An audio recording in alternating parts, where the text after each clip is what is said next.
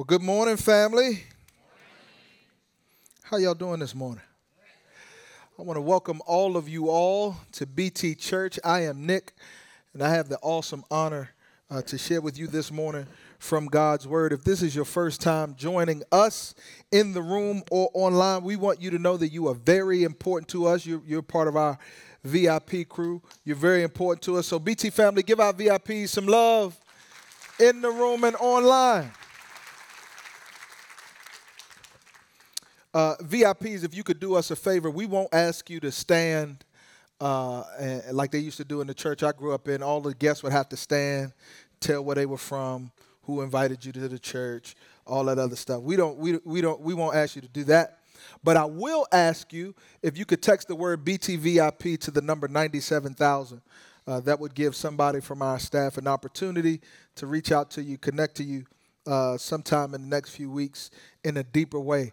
Thank God for all of you. Uh, turn with me to Genesis chapter 15. That's where our assignment is this morning, Genesis chapter 15. And while you're turning there, uh, you guys know if you've been coming to BT for uh, a good amount of time, we, we like to have a culture of celebration. Amen. We like to celebrate what God is doing in the life of our church. We get excited about that, and we like to celebrate spiritual decisions. And it's crazy uh, so far this year through the ministry of BT Church. And when I say the ministry of BT Church, I don't just mean, we don't just mean what happens on Sunday morning, but through the ministry of BT Church, we, we, we talk about Sunday mornings and then what happens through the people that call BT Church home, what happens throughout the week as people go and be the church throughout the week. And so that's what I mean that's what we mean when we say through the ministry of BT Church. Through the ministry of BT Church this year, we can celebrate 317 people saying yes to Jesus Christ, trusting Him as their Lord and Savior. Come on, we get excited about that. Very excited. And also through the ministry of BT Church, we can celebrate 200 people. Well, because we had one last service. 201 people going public in their faith in the waters of baptism. We are so excited about that. And and listen, I, I don't know, I don't know if that gets you excited, but but I remember the last church uh, where I served as as a pastor, and and I remember praying for one person to be baptized because it because it had been a while. I remember that, and I remember a senior sister in the church uh, she said she wanted to be baptized. She, she hadn't been baptized since placing her faith in Christ Jesus. And man, that baptism, because it was an answer to prayer, I dunked that lady so hard in Jesus' name. I was so excited to baptize one person. I was like, I hope they don't sue pastors for baptism. It got to be somebody that can help a brother. I did. I dunked her hard in the name of the Father, Son, Holy Spirit. Amen because we were so excited. And and I say all that to say I share I share with the dream team a uh, c- couple Sundays ago. They get here early. I said, "Hey guys, let's not take for granted what God is doing in our midst. Amen. Let's enjoy it and let's faithfully steward it and let's thank God for it. Amen. What we get to see is special. Amen. So let's give God a praise for that. All right, are you in chapter 15 of Genesis? Did I tell y'all the chapter? Oh, okay. Well, praise the Lord.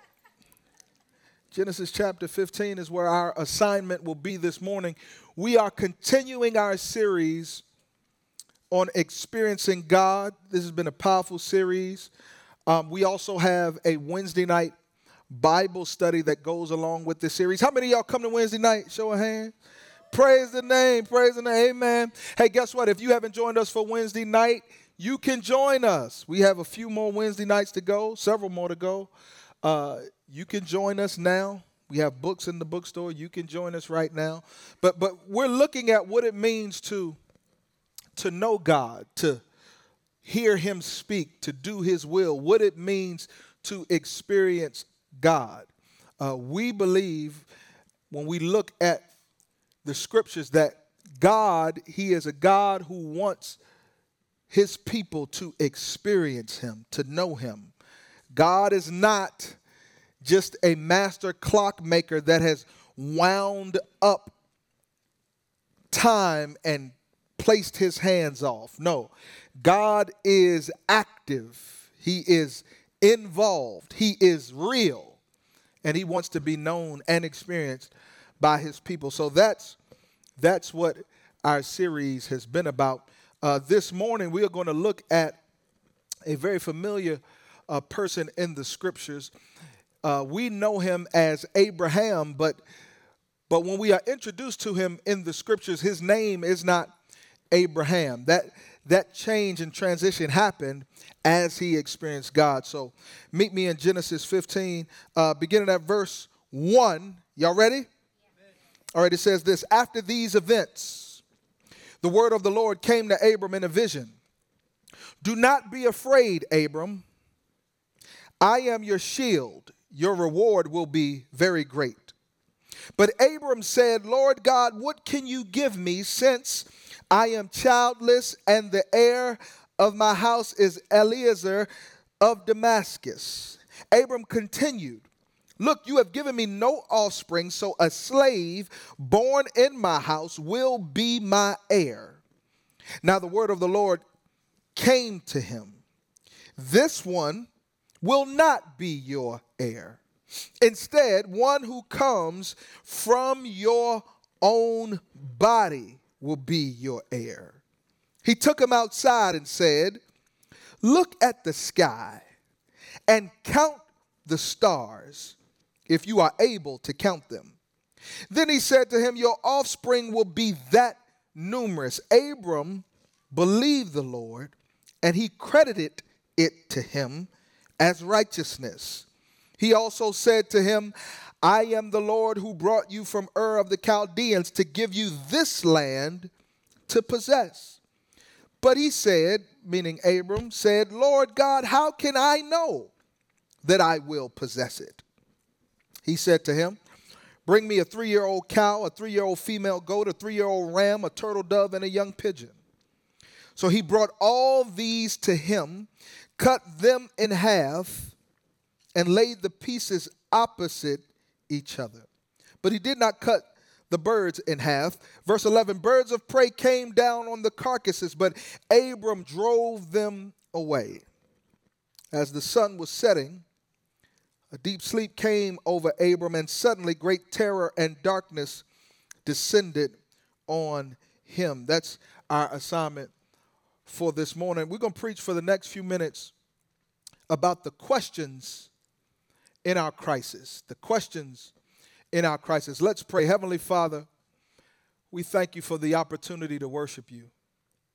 Father, we've worshiped you through singing and giving, and now as we prepare to worship you through the hearing and preaching of your word, it is my humble prayer that by the power of the Holy Spirit, let your word be clearly communicated. Let Jesus Christ be highly exalted and let your people be beautifully blessed in Jesus' name. Amen. Amen.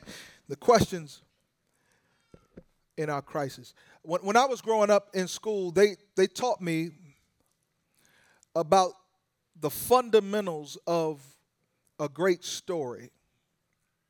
And I don't know, maybe, maybe they taught you this in school, but they taught me this that the fundamentals of a great story, uh, you need to have the who, you need to have the what, the when, the where, the why, and the how. Did they teach y'all that? They taught me that. Okay, we, we went to good schools. Amen. went to good schools. They taught me that. They said, hey, you want to have a great story, you need to have the who, the what, the when, the where, the why, and the how. We see all of that kind of in our text, but what I've discovered living life is a, a, lot of times when I am in a crisis, when we find ourselves in a crisis, we are asking those same questions who, what, when, where, why, how. Here's what I've found out about God, though, and I've shared this a little bit. Uh, God he does not answer all of our questions exhaustively, but he does answer all of our questions sufficiently. When we are in a crisis and we find ourselves wanting to know the answers to all of those questions who, what, when, where, why, and how, God will answer, but He, he will not answer every question that we have exhaustively, but He will answer those questions sufficiently. This is where we meet Abram. In Genesis 15, we meet Abram. This is the scene following Abraham's victory over the kings of the valley where his nephew Lot was kidnapped. And Abraham Abram at the time he had to strap up get over 300 of his crew and then he had to go and win back get back his nephew Lot. After this experience in the life of Abraham the word of the Lord comes to Abraham and God says to Abraham, as we read it in verse 1 of chapter 15, God says to Abraham, Do not be afraid, because I am your shield, and your reward will be very great.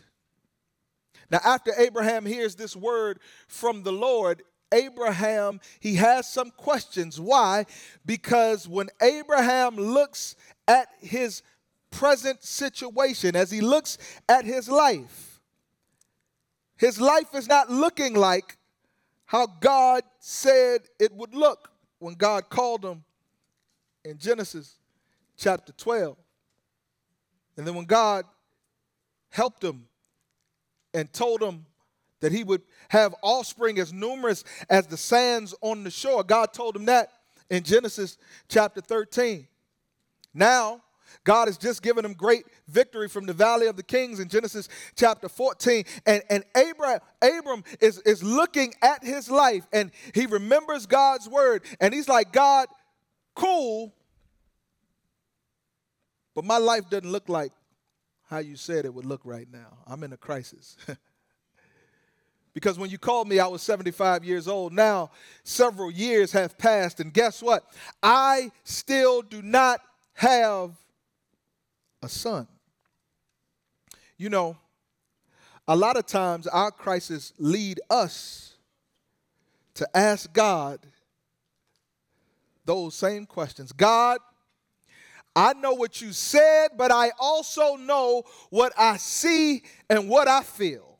Amen. Don't be too hard on Abram because all of us, under the sound of my voice, I know, I know old folks say don't question God, and they probably questioned God a time or two before that. Amen. But many of us have been there, right? Some of us are there right now. And here's, here's what I want us to understand God can handle the questions that we have for Him in our crisis. But do you know something? Our crisis will ask some questions of us. Our crisis will put the squeeze on us, and life will begin to ask us questions. And the questions that we have for God, life will ask you some questions. Amen. Like, do you really believe what you say you believe? Do you really trust God? Will you live for Him? Are you going to be committed? And so when we when we look at the questions in our crisis, these questions reveal who we believe God to be, how we will live our lives, and it reveals the depth of our relationship with our God that wants us to experience Him. So uh, here are the questions in our crisis. Num- number one, gift or the giver? That's the first question. Do I just want the gift or do I want the giver?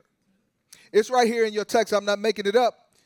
Verse 1 after these events, the word of the Lord came to Abram in a vision Do not be afraid, Abram, I am your shield. Your reward will be very great. Verse 2 But Abram said to the Lord, What can you give me since I am childless? And the heir of my house is Eliezer of Damascus. Do y'all see that?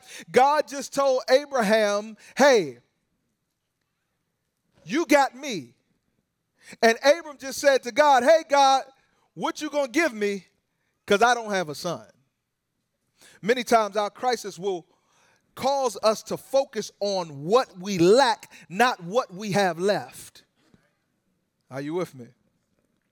And what I love about God is this God, He does not reveal to him everything. God does not give him the how. God does not give him the why. He is childless. God does not give him all of the what. God doesn't tell him the when yet. But what God does tell him is the who. God says, Hey, Abraham, Abram at the time, he's going to be Abraham. he says, I am your shield. You don't have a son yet but you got me now. And there are times in our lives when our crisis hit. Y'all know I'm telling the truth. Don't sit on me and get nervous in the service. You know I'm telling the truth. There are times when we are in a crisis, we just want the problem solved. We don't want the problem solver. We want to be delivered. We want deliverance. We don't want a relationship with the deliverer. We just want the healing. We don't want the healer. But God says, hey, hey, Abraham, you you you don't worry about the gift yet. I am here and I am your shield. You have the giver. And if you got the giver, that's the greatest gift. Are you with me?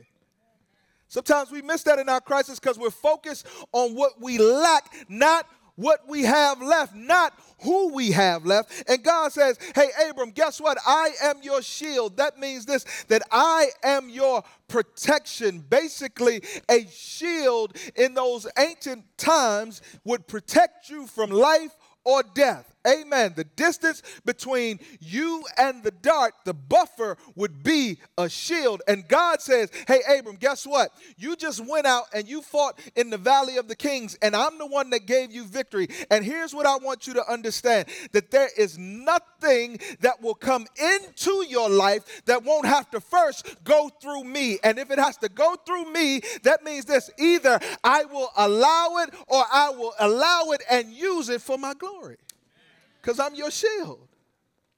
Abram said, God, what can you give me? I'm still childless, man. And so our crisis will ask us do we just want the giver or do we just want the gift? and sometimes we could tell how people respond because when people are in a crisis, they come to church. And guess what? You should come to church when you are in a crisis. But then when the crisis is over, guess what? Padres see him more than the church see him. Amen. I'm, y'all know I'm a pastor. I'm not in your business. I'm just saying. I ain't saying don't go to the beach. You go to the beach, please. I want to go to the beach. But I'm just saying, when, when, you're in a crisis, you you at the church even before it opened. You you you you there before the man with the key there, and you and you're praying and you're on the altar. But then after God answers, everybody like, peace, God, thank you, I'm good. What that reveals is this: you weren't after the giver, you just wanted the gift.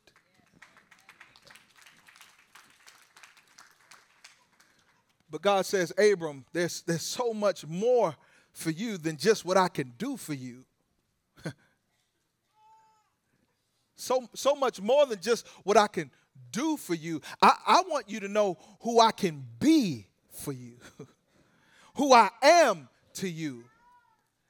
And because of Christ Jesus and the gift of the Holy Spirit, guess what? We don't just have the giver around us or beside us or above us. We have the giver dwelling in us. Hallelujah. So, so our crisis will, will ask us, do we, do we want the giver or the gift? The second question our crisis will ask us, look, it's right in the text. I'm not making none of this up. The, the second question our crisis will ask us is this Will we make faith plans or will we make sight plans? I don't want y'all to think I make this up. It's in the Bible. Look, Abraham, he, he continued in, in, in, verse 3. He said, God, I'm childless. I, am going to have to leave everything that you're blessing me with to my servant Eliezer of Damascus. He said, Look, you've given me no offspring. My house will go to my servant. And in those ancient times, um, and this is attested to in the book of Proverbs, it, it, it was known that, that a faithful servant in your house could join your table and join your family as an heir to everything you had. And, and that faithful servant could even replace your biological children if your children were a fool. You know, if they was a fool, and, and you had to write them out your will, they would write their certain. Now, I'm not telling you write your children out your will. Some of y'all like already that joker been crazy all his life. I'm I'm gonna give it to somebody that's. but that's in the book of Proverbs. It, it said that a, a faithful servant can can can can can one day rule over the house in place of a foolish son and, and, and sit at the table as an heir. And, and so if, if that is the case with a foolish son, well, in Abram's mind, he like, God, I ain't got no son. so I'm going to have to leave it. Abram is already making plans purely based on what he can see now at the moment. And here's what I love about God. Look at, look at verse look at verse 4. Now the word of the Lord came to him, and he says, This one will not be your heir. Long story short, God said no.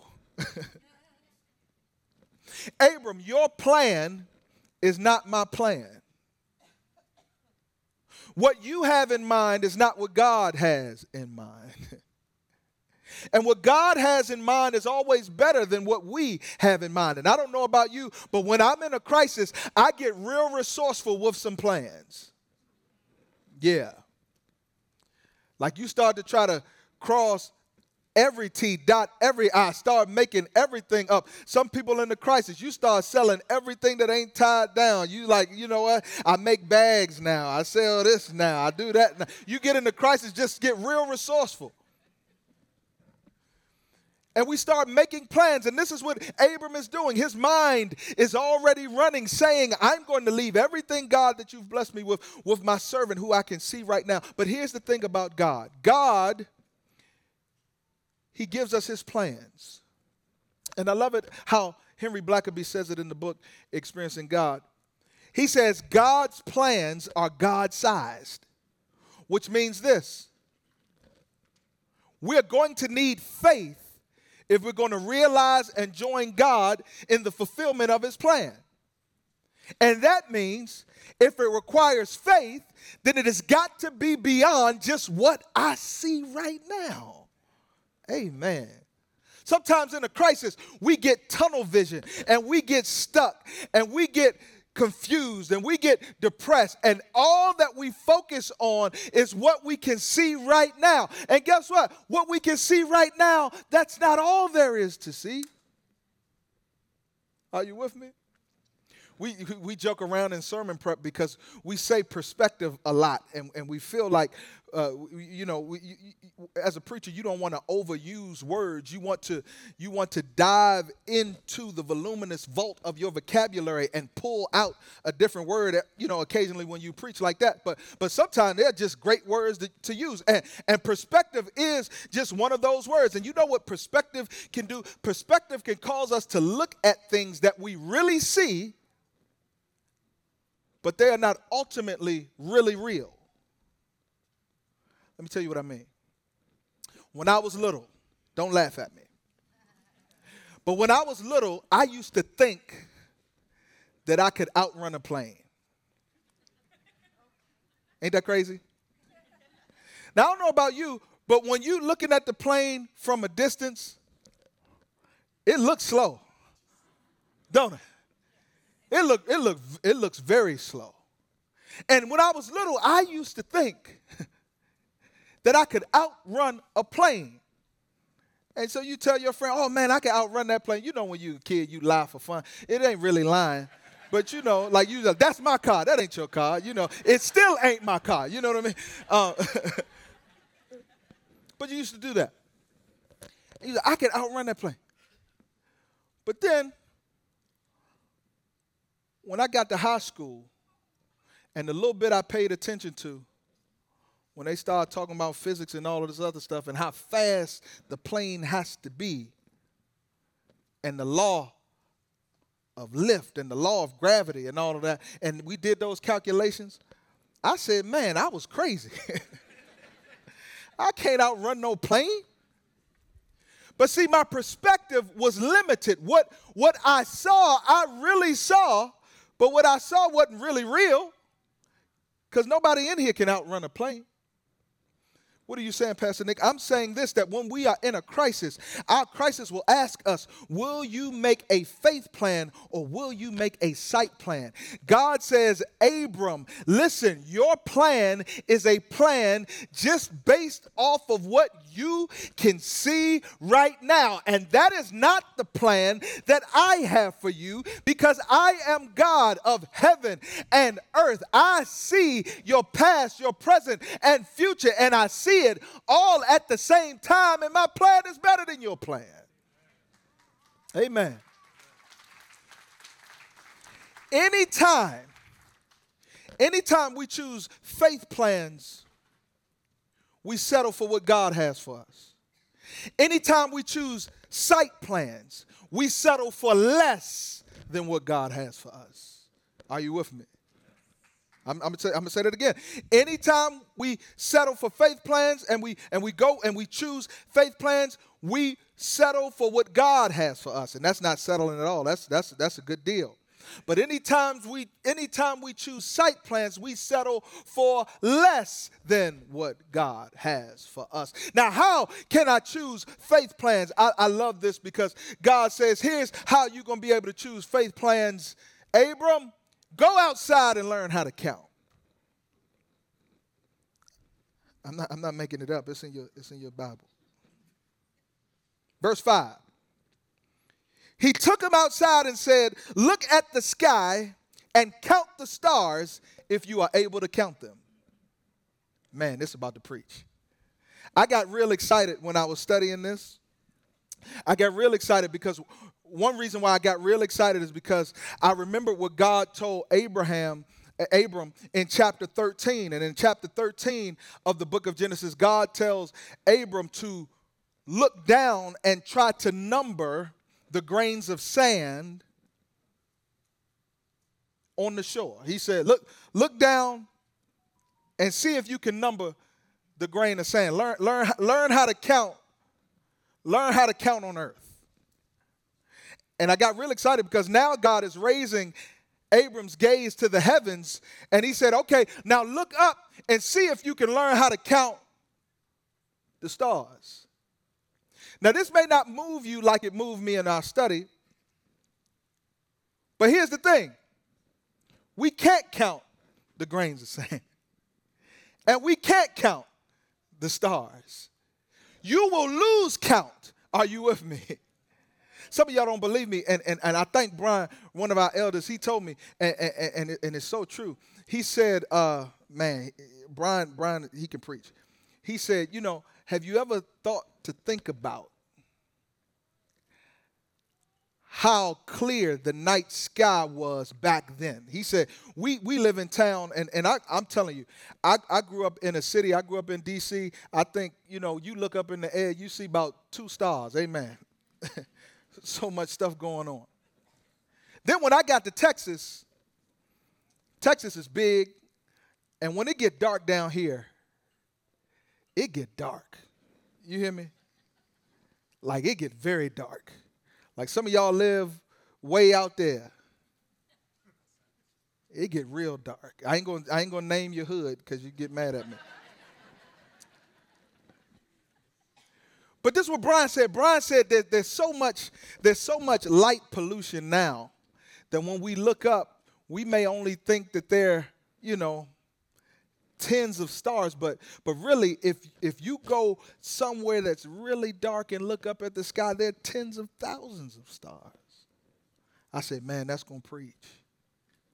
Why? Because many times the darkness of our crisis, when God calls us to look up, we can see the flashes of his faithfulness that are too numerous to count.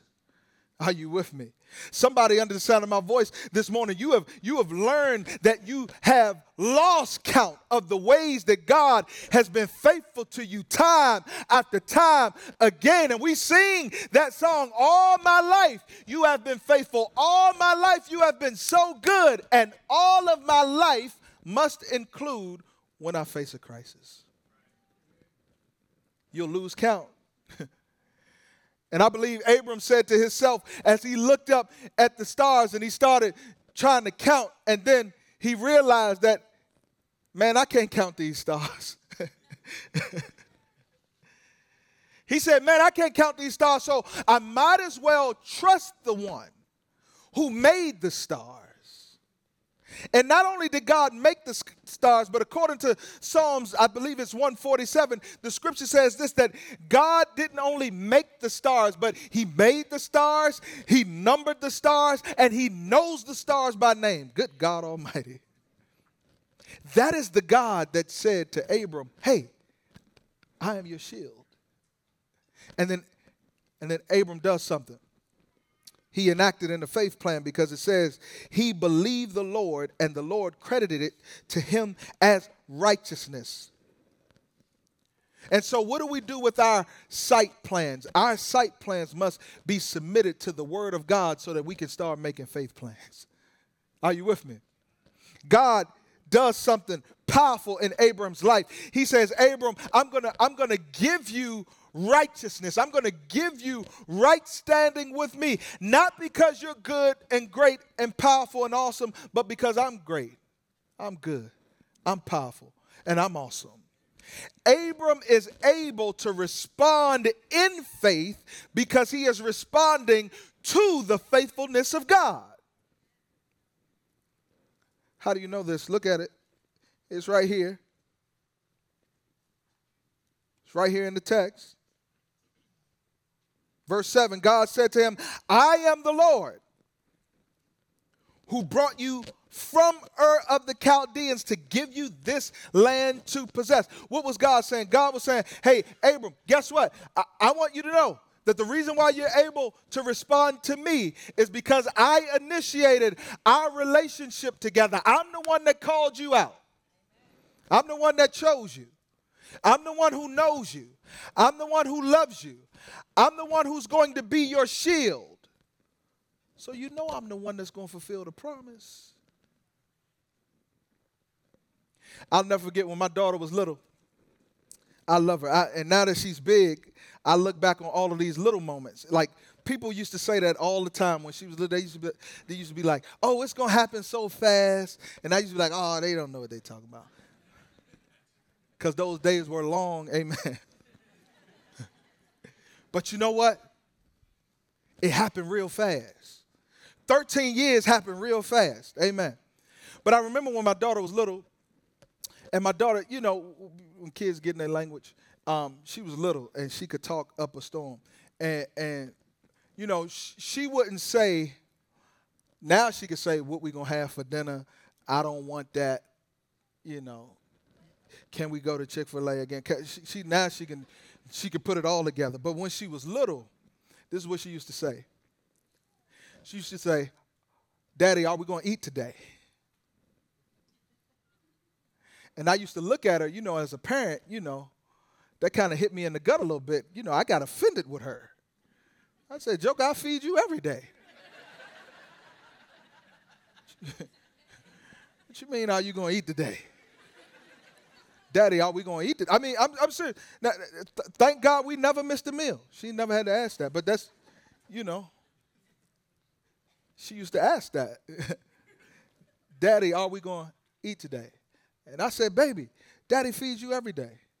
And I said, Well, this is what we're going to have and everything. And, and praise the Lord. She didn't, she, did, she didn't know, she didn't know that she could rely and trust on me like that. Do you see what I'm saying? I think sometimes in our crisis, that's, that's how we are with our God. We look at God and we're like, God, are you going to be with me today? God, are you going to come through today? God, are you going to answer my prayer today? God, do you hear me today? God, will you provide today? And, and what I want you to understand, and what all of us should understand, is this don't base your faith off of what you see right now. Base your faith off of what God says. Base your faith off of the faithfulness of God. God says, Abram, I'm the one that called you out in the first place. And I didn't call you out to leave you now. God says, I called you from Ur of the Chaldeans, verse 7, to give you this land to possess. Now, Abram had a question. He said, Lord, how can I know that I will possess it? Now, sometimes when we read the scriptures, we get hard on the people in the Bible. But I just want us to understand something. I just want us to understand something. We have benefits that they didn't have. Are you with me? Like we, we have the finished work of Jesus Christ, we have the indwelling of the Holy Spirit, right? We have the support of the church. A lot of the patriarchs, they didn't have what, what we have, okay? That's why Jesus said about Abraham, he said, Abraham saw my day and was glad. Abraham's like, man, I can't wait till Jesus comes. You see what I'm saying? when God told Abraham that he was going to give him the land of Canaan where, where Abraham was residing, there were 10 nations already dwelling there.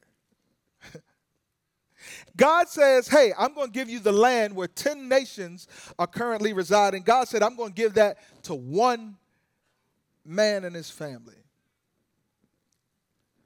Abraham was like, um, How do I know that I'm going to possess it? It's one of me, and it's 10 nations. One of me, 10 nations. Abraham wanted to know the how. God wanted Abram to know the who. Are you with me? This leads us to our last question in our crisis action or inaction? Action or inaction? Will we be paralyzed not to move because of what we see, or will we be inspired and motivated to act in response to the faithful promises of God? Abram said, It's 10 nations, God. How do I know I'm going to possess it? and I love God because look at what God does. God says, Okay, Bring me a three year old cow, a three year old female goat, a three year old ram, a turtle dove, and a young pigeon. Now, I don't know about you, but I just told you that there were 10 nations residing where God told Abram he was going to inherit. And if you ask God, how do I know I'm going to possess it? Let me tell you how I want God to respond to my question. I want God to respond to my question with some weaponry. it's 10 nations, God. I need some chariots. I need some bows, some arrows. Amen. I'll take a few slingshots. I don't know if they were invented yet, but I'll take some of them too. But notice what God does. This going to preach. God says, here's how you know you're going to possess it. Let's put some blood on it.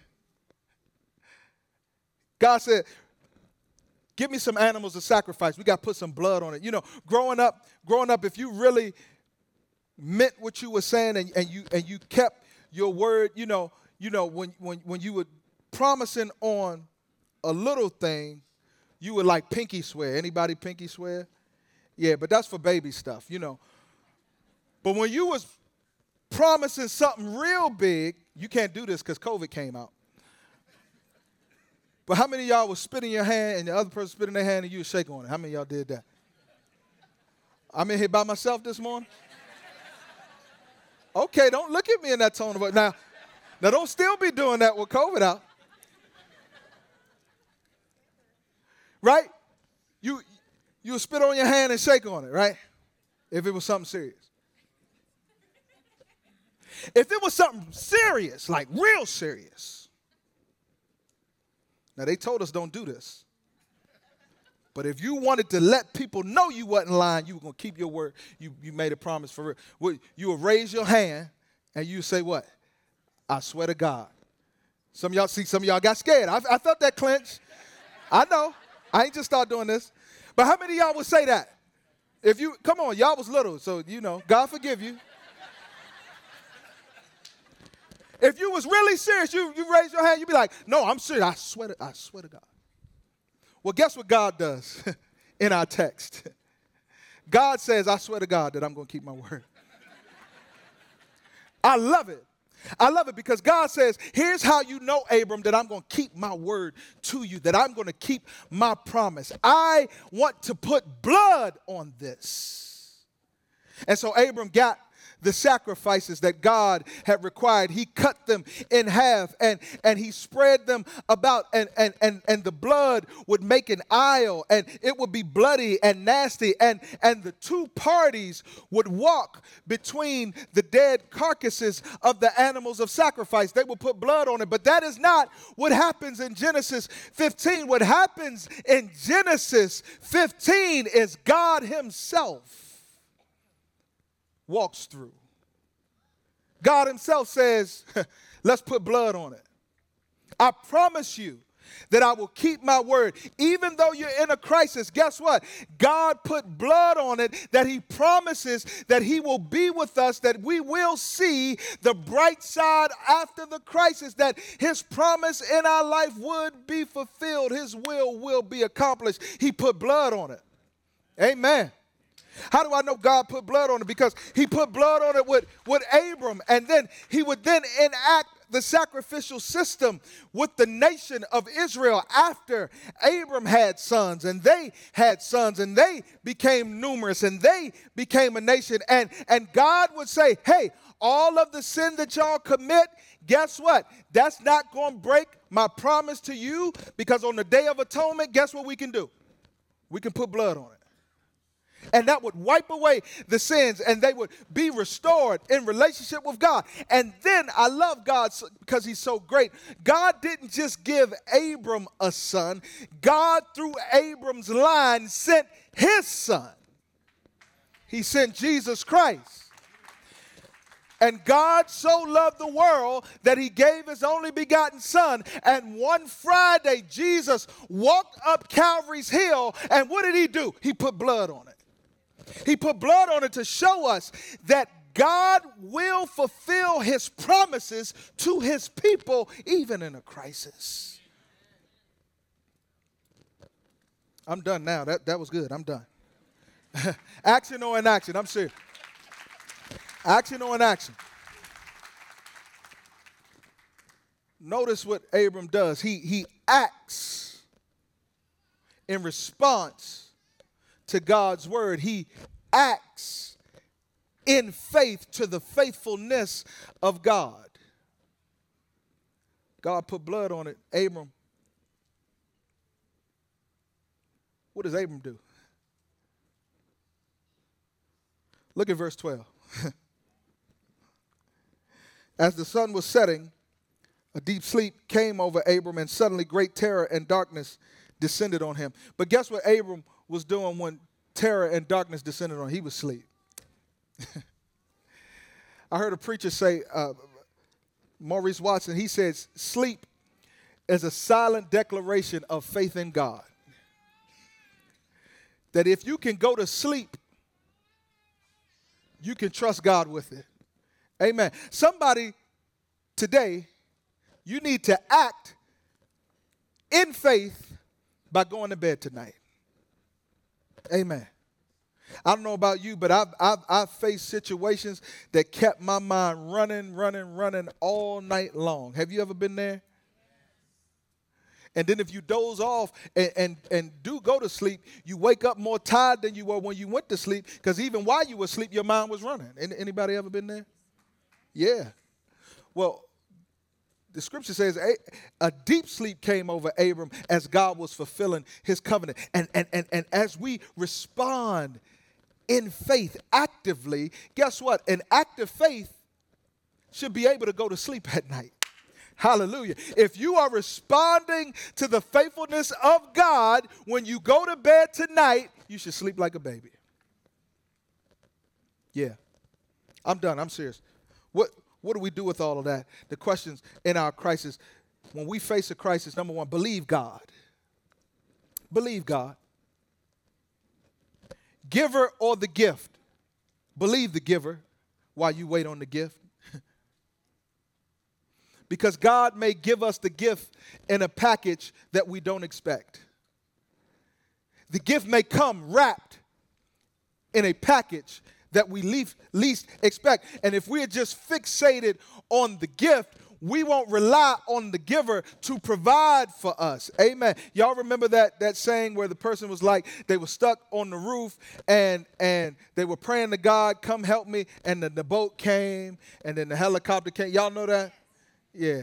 And then they end up dying on the roof and get to heaven and they say, God, why you didn't come and help me? And God's like, I sent the helicopter, I sent the boat, I sent all of that. You just, I don't know, you were tripping. I don't know.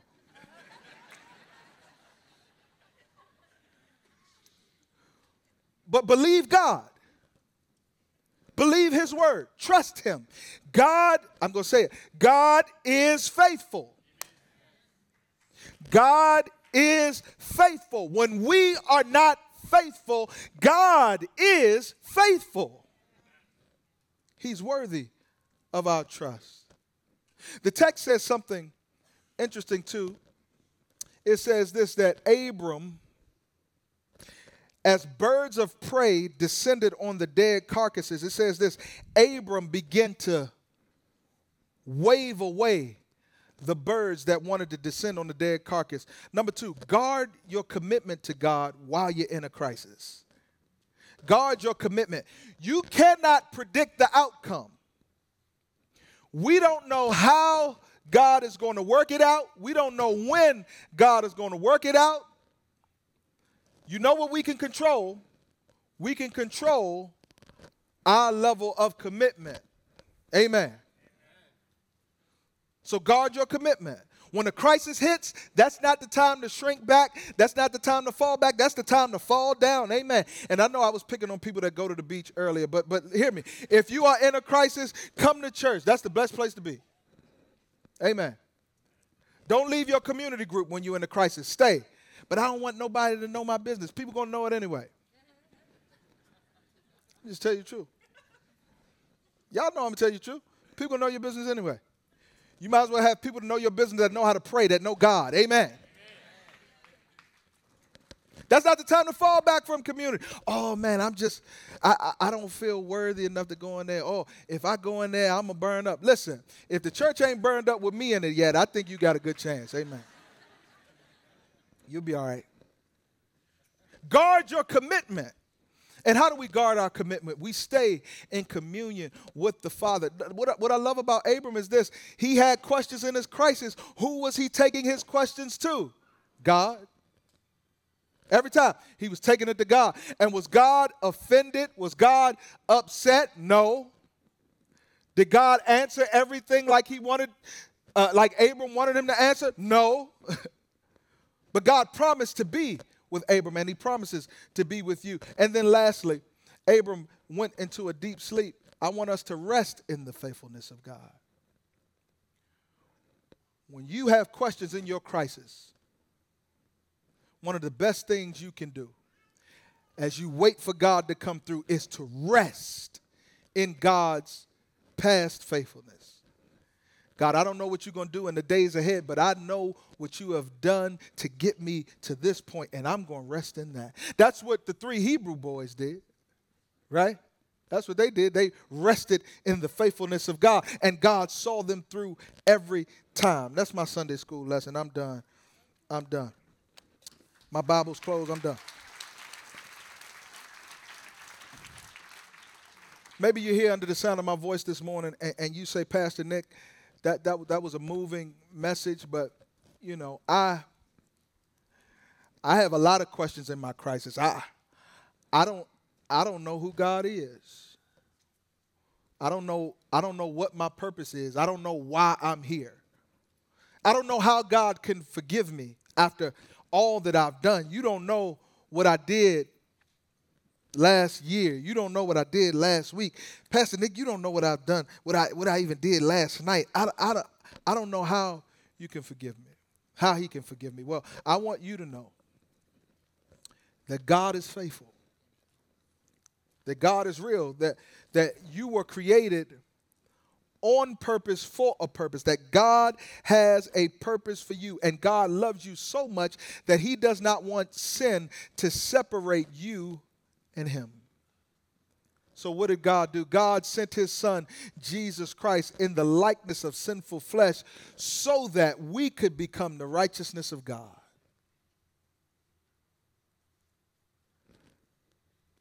How can God forgive us? Jesus. That's how. Why would God forgive us? Jesus.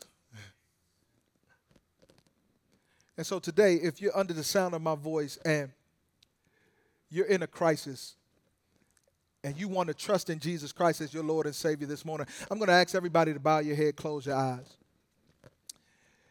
and pray this prayer with me. This prayer is not it's not a magic recitation. No, this this prayer is just us expressing our faith in Jesus by calling on the name of the Lord. And according to the word of God, it says, Whoever calls upon the name of the Lord will be saved. And if you're ready to trust Jesus this morning as your Lord and Savior, repeat after me say, Heavenly Father, I come to you this day confessing that I need you. I'm lost and I need to be found. I'm a sinner and I need a Savior. I have questions and you are the answer. Say, I believe that Jesus Christ is my Lord and Savior. And I believe that God, you raised him again from the dead on the third day. And this morning, I trust Jesus with my life. I place my faith in him. Thank you for forgiving me of my sins. Thank you for loving me. Thank you for saving me. My life is yours forever. In Jesus' name, amen.